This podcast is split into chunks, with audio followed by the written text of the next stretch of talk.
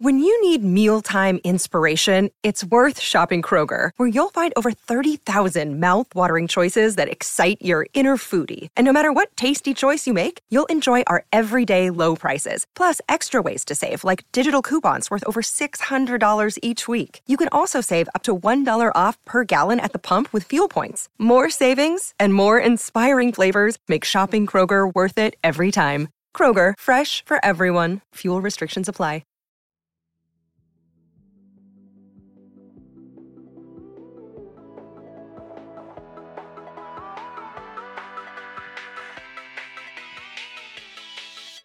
Hello, and welcome to the Great Pop Culture Debate Primer for our episode devoted to the best horror film franchise.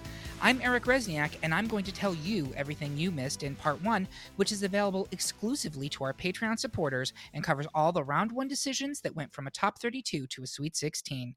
Part 2 will be available to everyone tomorrow on all podcast platforms. Before we start, how does this work? We received more than 100 responses to our public poll listing every notable American horror film franchise. Voters picked their favorites, we tallied the votes, ranked the picks by popularity, and added them to a bracket. Then GPCD panelist Kate Racculia, special guests Peaches Christ and Kelly Terrell, and myself argued about it and insulted each other, all for your amusement. Want to play along at home? You can. Head to greatpopculturedebate.com to download the listener bracket for this episode in the polls and brackets section.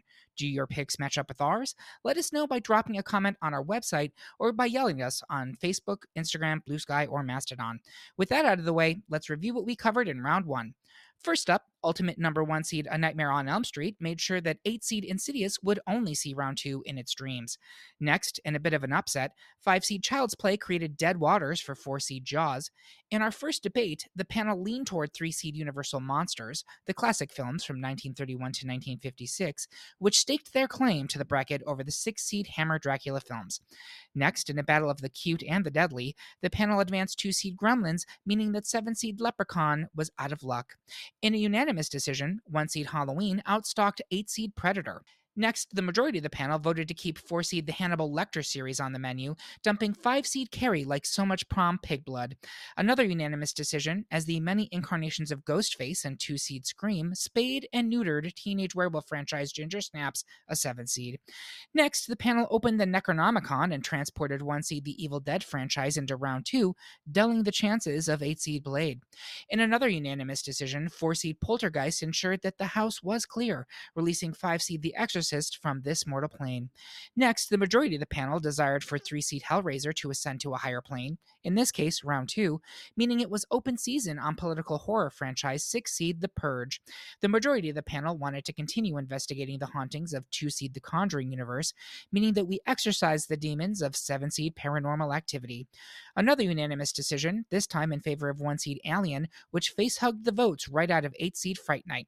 Although initially deadlocked, the panel gassed up the chances of 5 seed the Texas Chainsaw Massacre, meaning that round 1 was in fact the final destination for 4 seed Final Destination.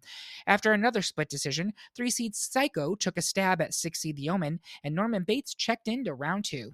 Finally, in round 1, one more unanimous decision as 2 seed Friday the 13th popped out of the lake for one last scare, taking out 7 seed Saw.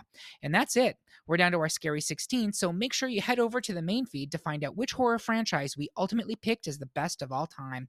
Thank you so much for listening, and if you want to hear the great part 1 arguments behind these decisions, become a Patreon supporter of our podcast.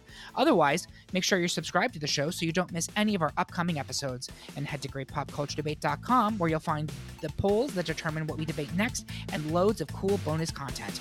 See you over in the main episode.